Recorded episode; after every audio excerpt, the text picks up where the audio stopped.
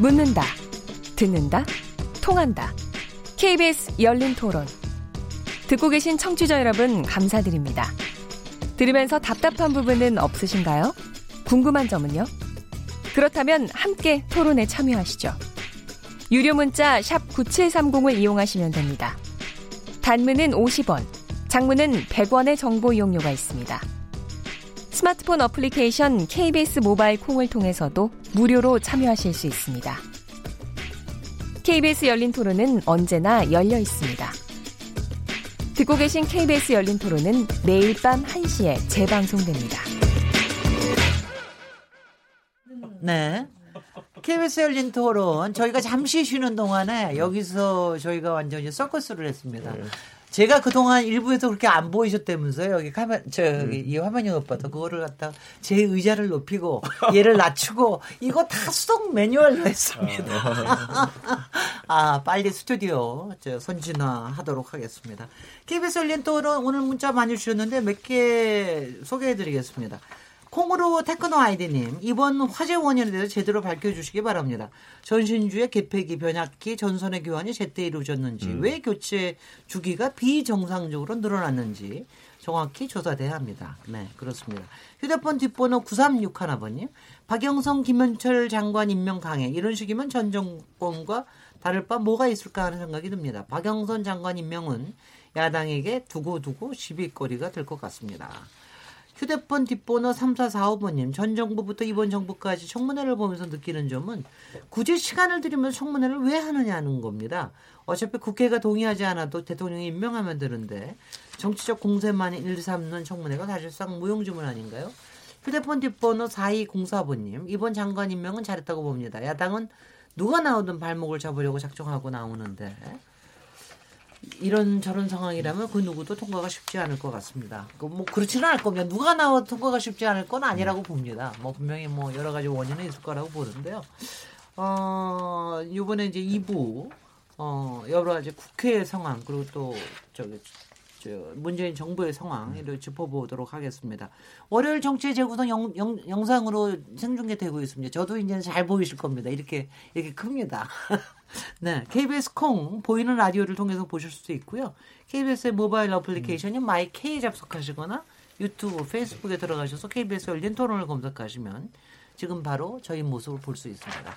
아, 여러분들의 참여를 기다립니다. 김현 더불어민주당 사무부총장님, 윤기찬 자유한국당 전 대변인님, 이준석 바른미래당 최고위원님, 김영신 정의당 정책위 의장 함께하고 있습니다.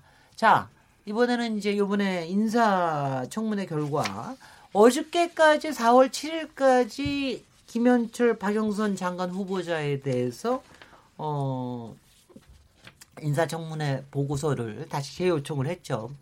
저 문재인 대통령이 근데 어저께까지 청문회 보고서가 채택이 안 되자 어 그리고 자유한국당하고 바른미래당은 임명 철회를 해라 지명 철회를 해라 이런 얘기를 했는데 어 오늘 오후 2시에 두 장관까지 포함을 해서 다섯 장관에 대한 어, 장관 임명이 됐습니다. 이 부분에 대해서는 음. 뭐 자유한국당의 얘기를 먼저 음. 듣는 게 분명히 순서일 것 같습니다. 윤기찬 전 대변인.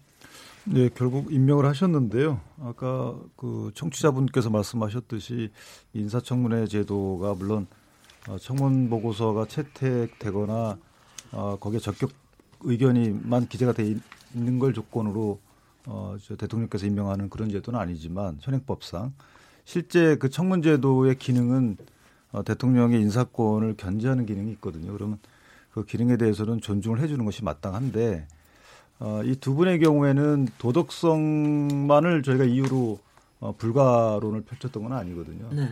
어, 특히나 김현철 후보자의 경우에는 국가적 관점에서 과연 공무원으로서의 어떤 자질 이런 측면도 저희 문제 삼았던 것인데 그에 불구하고 대통령께서는 어, 험난한 인사청문회 과정을 언급하시면서 어, 앞으로 행정 능력, 정책 능력을 잘 펼주기 바란다 이런 식으로 뭐 동문서답 비슷한 말씀을 하셨어요. 그렇다면 네.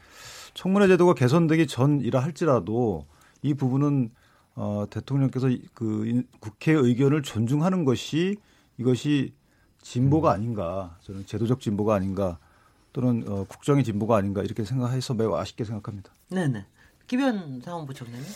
그 일단은 저희가 여덟 명의 장관이 보고서 채택 없이 임명을 했습니다. 그래서 이번까지 이제 열명이다라고 강조를 하시는데 강경화, 김상조, 그다음에 이호성, 홍정학, 유은혜, 조명래, 조혜주 그리고 송영무 전그 국방부 장관 이렇게 여덟 분에다가 이번 두 분까지 이제 보고서가 채택이 안 됐는데 어, 돌이켜 보면은 이게 그 저희가 이명박 정부 때 20명, 그다음에 박근혜 정부 때 15명인데 예, 부적격하다고 해도 인사 그 저 보고서를 채택해서 협조를 한 사례가 있어요. 근데 이번 정부 우리 이제 문재인 정부 때 자유한국당의 경우는 사실은 부적격이든 적격이든 아예 보고서 채택을 안 해서 문제가 있는 인사청문회다라는 걸 규정을 합니다. 그래서 정말 이렇게 무리하게 정략적으로 접근하는 것에 대해서 다시 한번 좀 안 그랬으면 좋은데 보고서를 채택해서 부적격 사유를 넣으면 되거든요. 근데 이거 자체를 안 하는 것이 사실은 어, 매우 좀 안타깝다라는 거고요. 특히 그 김현철 장관이나 그 박영선 장관에 대한 의혹 제기, 그 다음에 그분이 갖고 있는 철학이나 어, 그 논리 또는 뭐 막말에 대해서 문제 제기는 할 수 있는데 장관으로서 아예 그냥 할 능력이 안 된다라고 그냥 못 박아 버리면서 인신 공격을 하거나 아니면은 어, 우리가 얘기하는 가짜뉴스를 생산하는 도구로서 인사청문회가 활용이 되면 좀 아니다 싶습니다. 그래서 인사청문회 제도를 변경하자로 얘기를 하는데 저희가 일곱 가지 그 배제 요인을 얘기를 하는 것은 보다 투명한 아, 검증을 하기 위한 시스템을 정착시키는 거고요. 이게 망신 주기 내지는 문재인 대통령의 인사가 잘못됐다라는 것을 입증하기 위한 인사청문회가 되는 것에 대해서 과연 잘 되고 있는 거냐 이런 얘기를 많이 뭐 저희도 하고 싶습니다. 그래서 결국은 오늘 임명을 했는데요. 이 두 분이 그 앞서 세 분까지 포함해서 다섯 분이 얼마나 아, 장관으로서 자질을 갖고 정책을 잘 이끌어내느냐를 두고 어, 평가를 해도 늦지 않다라고 말씀을 드리겠습니다. 네, 네. 지난 주일에 벌써 이준석 최고위원님은 네. 저기 김한철 후보의 내정자에 대한 조금 네. 부정적인 의견도 얘기하셨고 특히 저 박영선 내정자에 대해서는 네. 청문회에서 그런 답변을 하는 자체가 이미 정치화를 시도한 것이다. 음. 그런 점에서 상당히 적절하지 않다. 음. 뭐 이런 얘기를 하셨는데 오늘까지 결과를 보고 전 근데 박영선 후보자는 당연히 임명될 것이라는 예측을 했던 네네, 것이 다들 그거는 뭐, 뭐 속된 말로 네.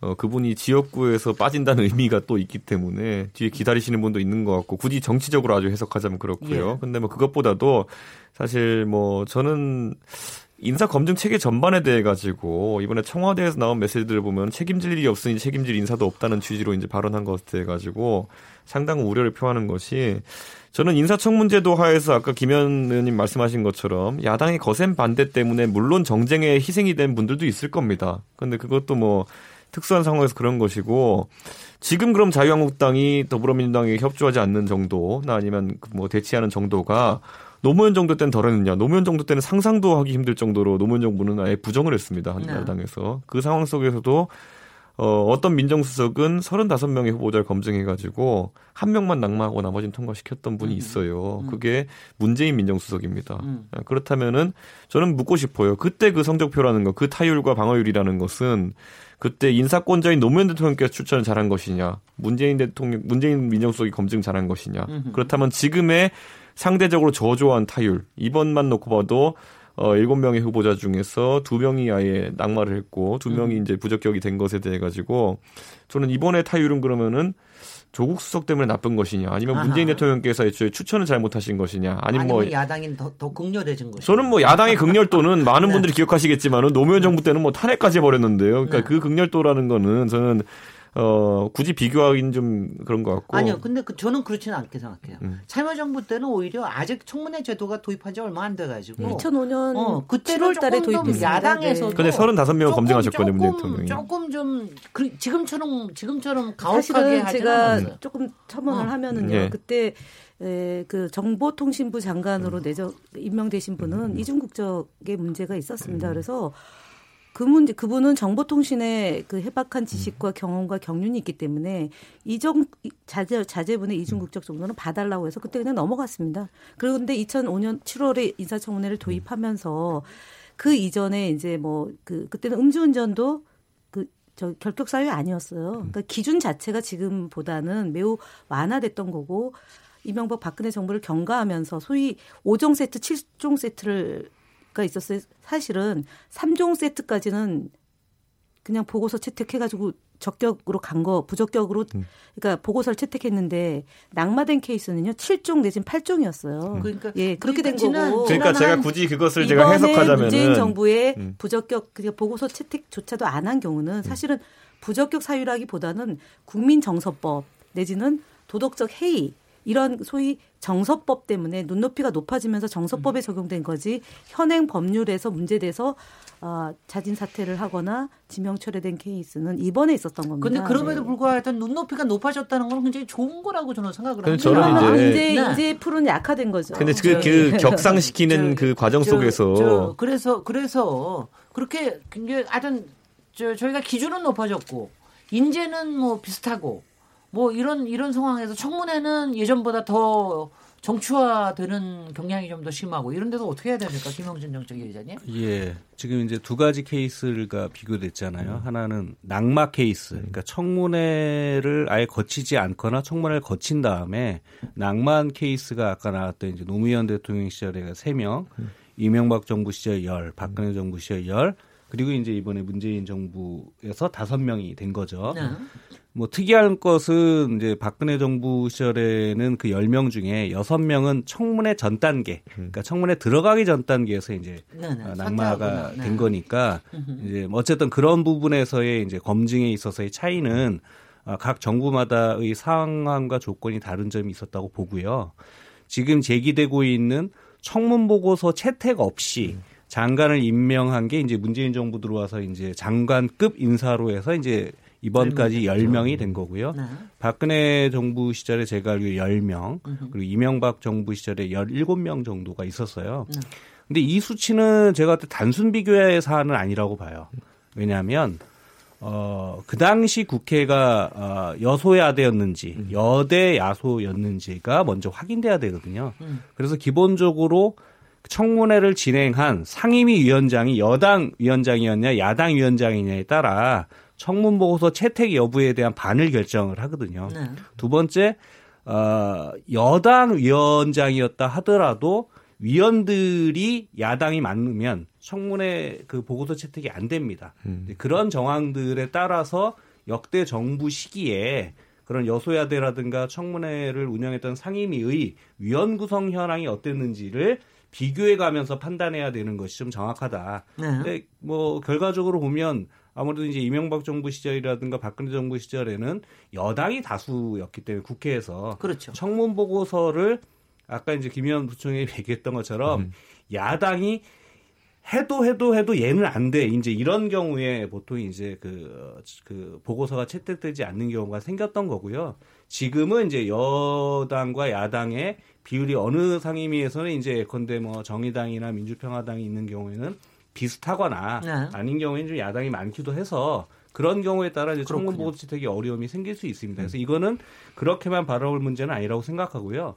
제가 봤을 때, 어, 이번에 이제 두 명에 대해서 한 명은 자진, 어? 사퇴를 했고 한 명은 이제 지명제를 했잖아요. 그건 누가 봐도 그만한 이유가 있었다고 생각을 해요. 기준도 높아졌고 국민들의 바램도 높았기 때문에 그건 잘한 일이다라고 보는데 이번에 이제 그 박영선 장관하고 그다음에 김현철 장관에 대해서는 저는 이거는 해석이 다르다고 봐요. 그러니까 자유한국당에서 반대하는 이유가 박영선 장관에 대해서 예컨대 7대 검증 기준에 의해서 이 사람을 안 된다라고 얘기한 거냐 아니면 예컨대 도덕적인 자질이라든가 처신의 문제 때문에 그런 거냐라기보다는 제가 봤을 때는 황교안 대표에 대해서 이제 김학의 건에 대해서 CD 동영상을 얘기했던 부분들이 크게 쟁점이 되었기 때문에 저는 어, 최종적으로 안 돼라고 얘기하신 거라고 이해를 했고요. 네. 김현철 장관에 대해서도 이분이 부적절한 발언한 것은 인정을 했고 그래서 부적절한 발언 때문이냐라고 보면 이그 이양수 대변인이나 이제 이런 분들이 얘기한 것은 친북 좌파 편향적인 이념 때문이다라고 이제 찍으셨거든요. 이제 그런 부분 때문에 예를 들면 이 사람들 안 된다라고 하는 것은 국민적인 눈높이 상에서 이러저러한 이유 때문에 안 돼 라고 얘기해서 예를 들면 청문고 채택을 거부하거나 안 되는 것이 국민적인 이제 상당히 다수의 국민들이 그렇게 인정하는 경우에는 저는 그것이 야당이 그렇게 밀어붙여도 아마 힘으로 갈 수 있는데 지금 거의 팽팽한 정도 상태. 예컨대 여야의 지지율 거의 비슷하게 나오는 정도 사안에 대해서 예를 들면 청구서 채택이 안 돼 라고 얘기하는 건 저는 과도한 대응이라고 생각을 해요. 예, 예. 그런데 네네. 그 김현철. 장관의 경우 후보 이제 임명대생 장관이죠. 이분의 경우에는 지금 뭐 도덕적인 이런 논란, 뭐 다운 계약서 이런 부분은 차치하고 저 국민적 정서 입장에서 볼 때 과연 그 천안함 폭침과 관련된 발언이나 그다음에 박광자 씨에 대한 총격 사건에 대한 평가 통과 의뢰라고 말씀하셨던 거요.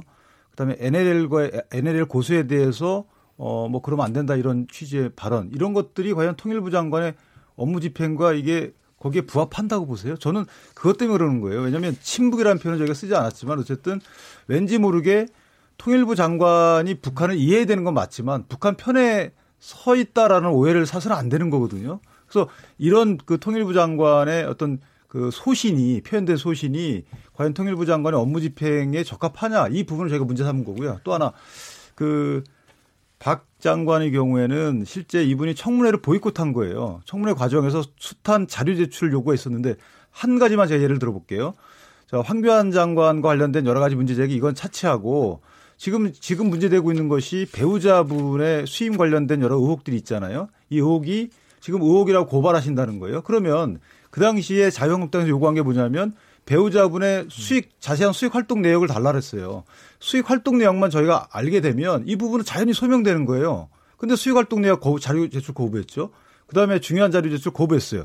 그 의혹 제기하면 이것도 어, 의혹이라고 고발하신다고 말씀하시고요.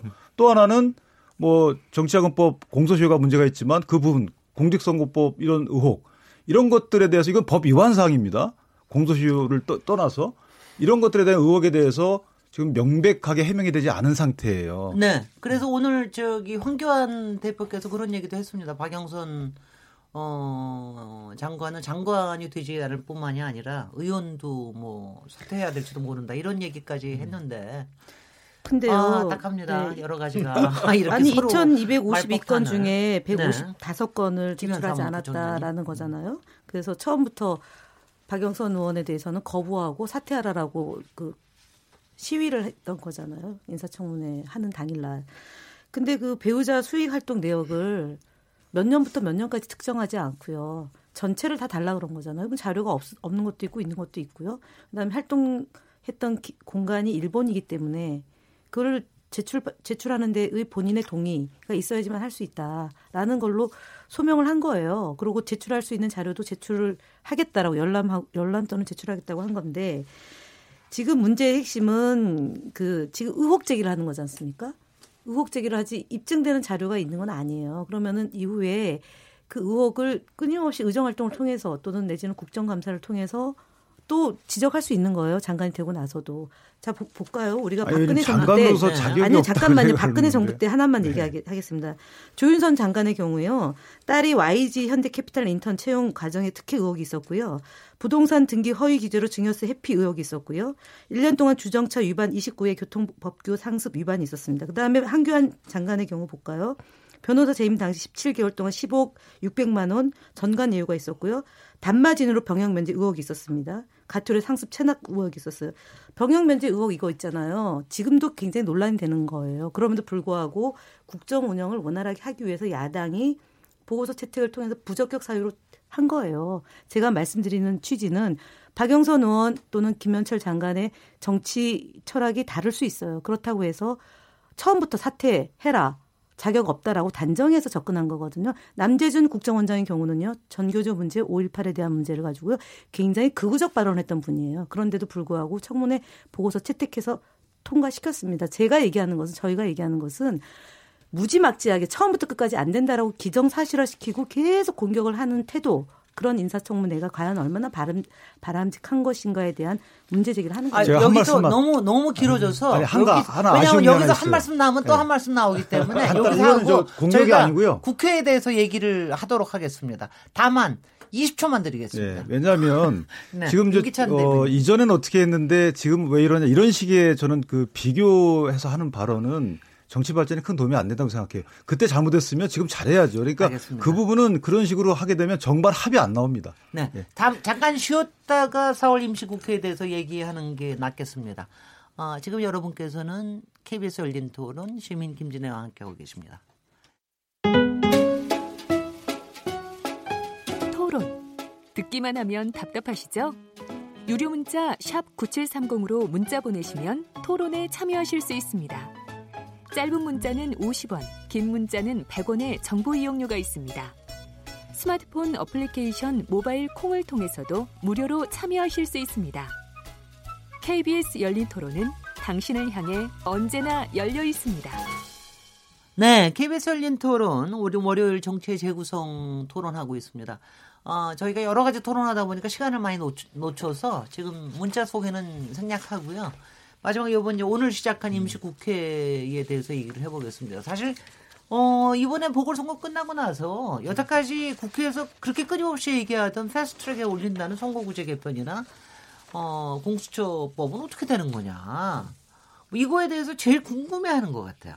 어떻게 되는 겁니까? 아, 이거 바른미래당부터 여쭤봐야 되는 건가요? 예, 저희가 저희가 네네. 어쩌다 보니까 네. 뜻하지 않은 캐스팅 보트를 주게 예, 예. 됐는데 예, 사실 뭐 캐스팅 보트를 캐스팅이라는 그 뭐 의미로 사용할 수가 없는 상황이 돼 버렸습니다. 지금 글쎄요. 저희 당내 사정 결부되어서 그래서 정의당이 좀 미안하긴 한데 그 아마 이번 회기에서 안 될 것 같습니다. 이거는 그러니까 선거법 개정이라는 것은 소위 말하는 어 지금 그 검경 수사권 조정이나 아니면 공수처와 엮이게 되면서 사실 단순히 선거법만 놓고 패스트트랙을 하는 것보다는 훨씬 어려운 과제가 저희 당내에서 돼버렸습니다. 네. 저희가 뭐 그 부분에서 순탄한 합의가 어려워지긴 어려울 것으로 제가 전망을 우선 하고요.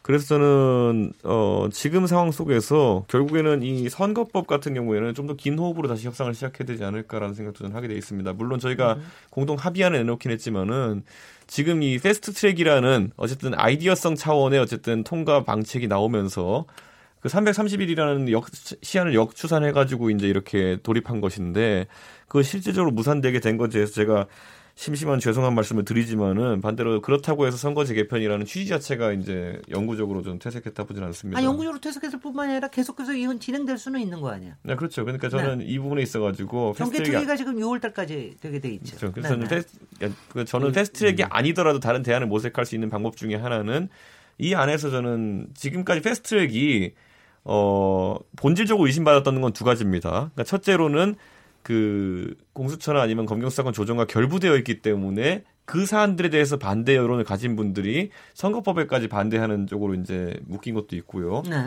두 번째로는 결국에는 선거법이라는 건 룰에 대한 협상인데 우리가 국회법이나 선거법 같은 경우에는 어지간해서는 그 국회 내 주체들 최소 교섭단체들 간의 합의라도 있지 않으면은 이거 진행되는 것이 공정하냐에 대한 이제 이론이 있었기 때문에 저는 자유한국당까지도 포괄할 수 있는 어떤 선거법 개정 협상이 이루어져야 된다. 저는 이렇게 네. 보고 네. 그것이 어려웠던 건 저도 인정합니다. 그래서 네. 저희가 네. 이 길을 모색했던 거지만은 예, 예. 현실적으로 안 되는 건 안 되는 것 같습니다. 예, 네. 그 신속 처리 안건은 여전히 기한이 남아 있습니다. 그래서 4월 임시회까지 최선에 다해서 음. 어, 패스트트랙으로 선거제와 함께 어, 권력기관 개혁에 대한 공처법을 통해 포함해서 어, 처리될 수 있어야 한다고 보고 있고요. 여전히 저희는 그 의지와 희망을 놓지 않고 있다고 생각하고요. 두 번째는 지금 공수처와 관련해서 사실 제일 좋은 것은 어 그 모든 그 홍준표 후보를 제외한 사당의 당시 대선 후보들이 얘기했던 기소권과 수사권을 동시에 갖는 게 가장 100점짜리 어 저는 공처라고 생각하고요.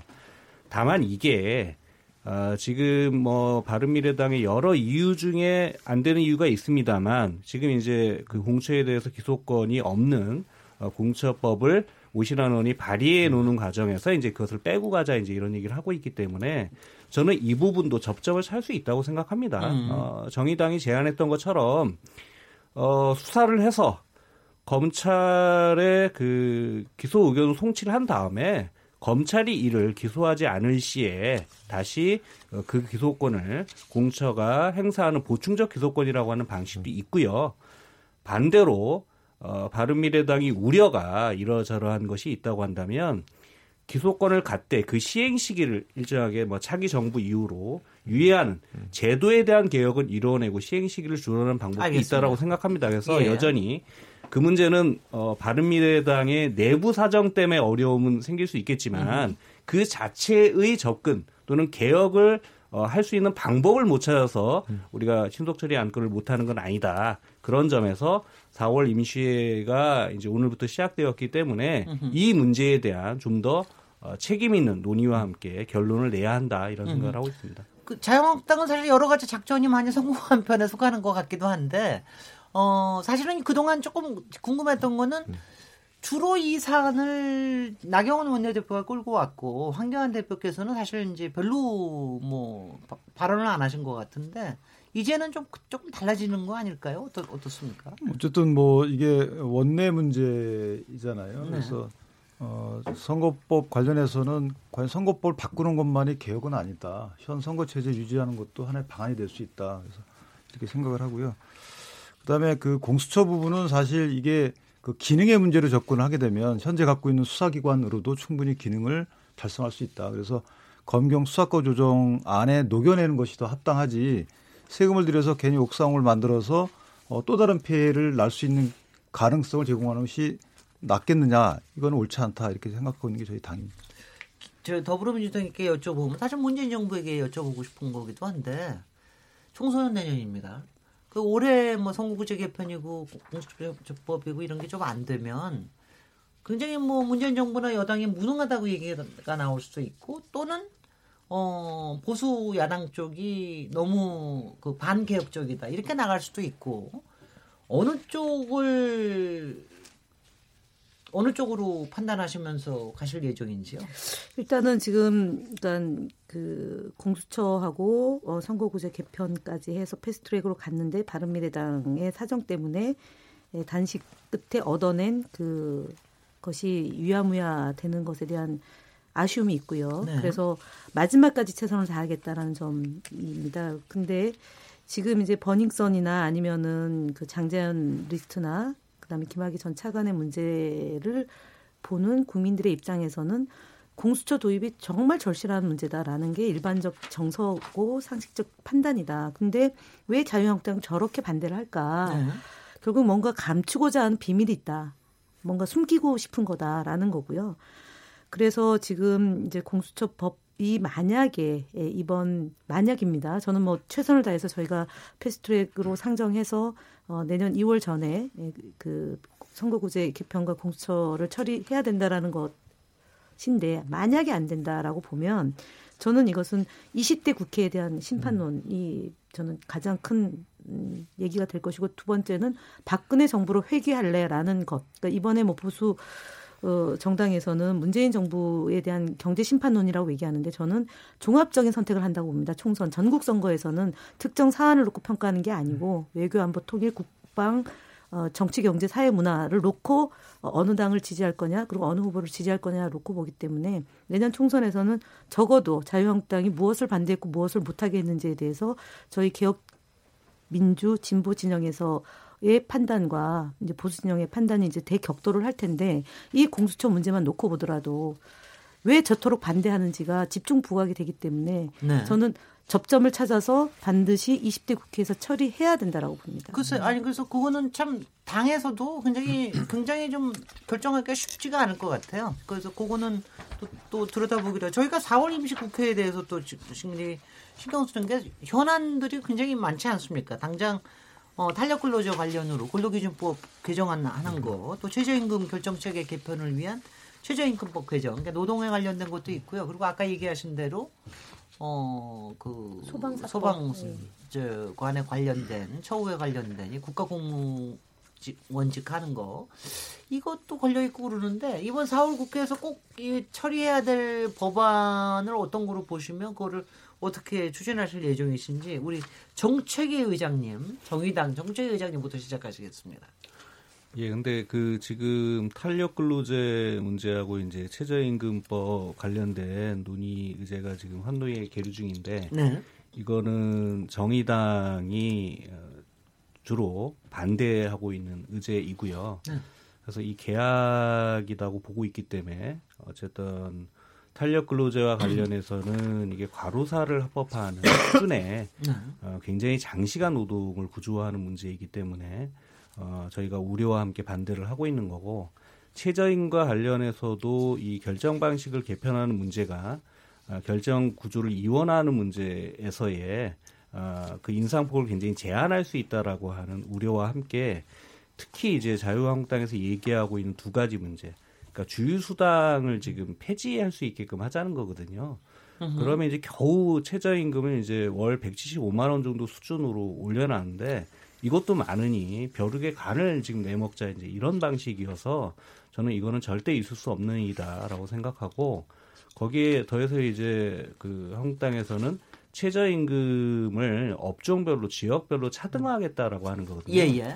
외국은 기본적으로 이제 기본을 정해놓고 산별이라든가 지역별로 그 이상을 어떻게 차이를 둘 거냐 이렇게 가는 방식인데 지금 최저임금조차를 그렇게 간다라고 한다면 네. 최저임금조차도 3등 국민, 4등 국민으로 나누는 방식이 될 거예요. 어느 지역은 3등 국민 되고 어느 지역은 4등 국민 되는 방식이 될 거기 때문에 저는 그러한 좀 어, 접근은 어 이제 중단해 주시는 게 좋지 않겠냐라는 말씀을 드리고 네.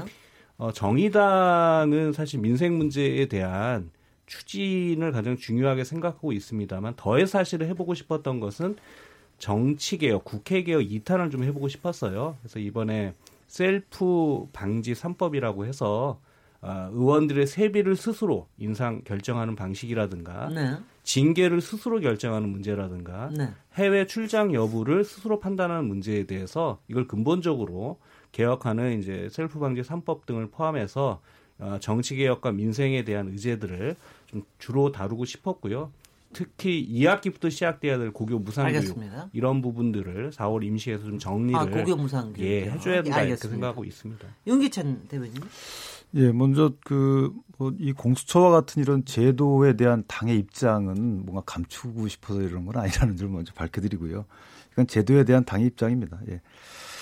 그리고 먼저 최저임금법 일부 개정안이 좀 시급히 처리돼야 된다 이렇게 생각합니다. 그리고 주유수당의 폐지 문제는 더 논의 해봐야 되지만 일단 주유수당이 최저임금을 산정하는 그 시간을 계산하는 그 범위에 포함하는 것은 어, 지금 시행령으로 여당이 개정해놨거든요. 네. 그래서 법의 위임 입법의 한계를 벗어난 부분도 있고 이게 또 처벌 조항에 따르기 때문에 일단 이 부분은 어, 그러니까 주유수당 그 기- 기간, 그러니까 유급으로 평가되는 시간은 빼는 것으로 제가 법 개정을 추진하고 있습니다. 이 부분은 이중 처벌이 돼요. 근로기준법에 의한 처벌 한 번 되고 그다음에 최저임금법에 의한 처벌이 되기 때문에 그 이중 처벌을 어, 면제하는 차원에서라도 개정이 시급하다고 생각을 합니다. 네.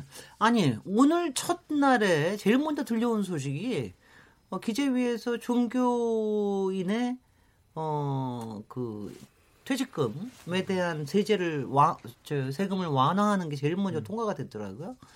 음, 뭐 논란도 많은 건데 뭐 이런 거부터 먼저 빨리 하는 게 좀 조금 신기해 보이는데 저만 이런 생각하는 겁니까? 이준석 의원이? 법사위에 계류됐습니다. 아니, 그럼 물론 그렇게 네. 되겠죠. 네. 네. 계류된 네. 그, 어떻- 그 사안이야 뭐? 애초 쟁점으로 잡힌 적이 없어가지고 최근에 저 네. 내용을 파악하지 못하고 있습니다만은 바른미래당은 저희가 이제 지금 작년 9월부터 지도부 성긴 뒤부터 지금 물론 지도부 파탄 나고 있지만은 꾸준히 이제 최저임금법에 대해 가지고는 강력한 네. 의견을 개진해 왔거든요. 네. 그러다 보니까 최근에 최저임금 결정 체계 이원화에 관해서는 뭐 완강한 반대는 아닙니다만은 다만 음. 최저임금 수치 자체에 대해 가지고는 어, 어쨌든 동결 기조를 가져가야 되는 것이 아니냐라는 얘기를 했고 네. 지금 이제 어, 6월 달에 미리 최저임금이 내후년도께 결정되는데 그에 대해서도 이제 대비를 해야 된다. 그래서 그 부분에 대한 협상은 저희가 관심을 가지고 있고 무엇보다도 사실 이번에 박영선 장관 후보자가 사실 최저임금 관련해서는 주무부처 장관이 할 수 있거든요, 사실상. 왜냐하면 중소 기업인들의 이해를 대변해야 되기 때문에 그래서 그 부분에 대해서 박영선 장관 후보자 같은 경우에도 동결을 적극 검토할 수 있다라는 취지의 이야기를 했고 그리고 또 또 차등 적용에 대해서도 어느 정도 열어놓고 생각하겠다는 취지로 답변했기 때문에 뭐 음. 그런 부분이 최대한 방연될 수 있게 하는 것이 어, 저희가 쟁점으로 잡았던 부분에 있어서의 예, 이 국회 협상 전략일 겁니다. 네. 더불어민주당은 어떻습니까? 아, 마음이 바쁘실 것 같은데. 일단은 지금 쉽지 않은 상황임은 분명하잖아요. 네. 그러니까 어쨌든 패스트트랙으로 이제 선거법 개정해야 되고 공수처법 처리해야 되고 그다음 유치원 3법도 해야 되고. 글쎄 말이죠. 근데 이제 어느 것 하나도 간단하지가 않아요. 네. 자유한국당이 가장 예민하게 생각하는 법 겉으로는 뭐 유치원 3법 하지 하지 하면서도 결국은 잘 안 되는 게 현재까지 상황이고 공수처법도 검찰 그러니까 저희 이제 검경 수사권 독립 문제와 함께 이제 연동되어 있는 거고요. 그 검찰 조직의 이익을 대변하는 분들이 사실상 좀 많은 정당이다라고 저는 저희는 또 보는데 어쨌든 그런 복잡한 상황인데 거기에 덧붙이면 경기 부양책도 있고요.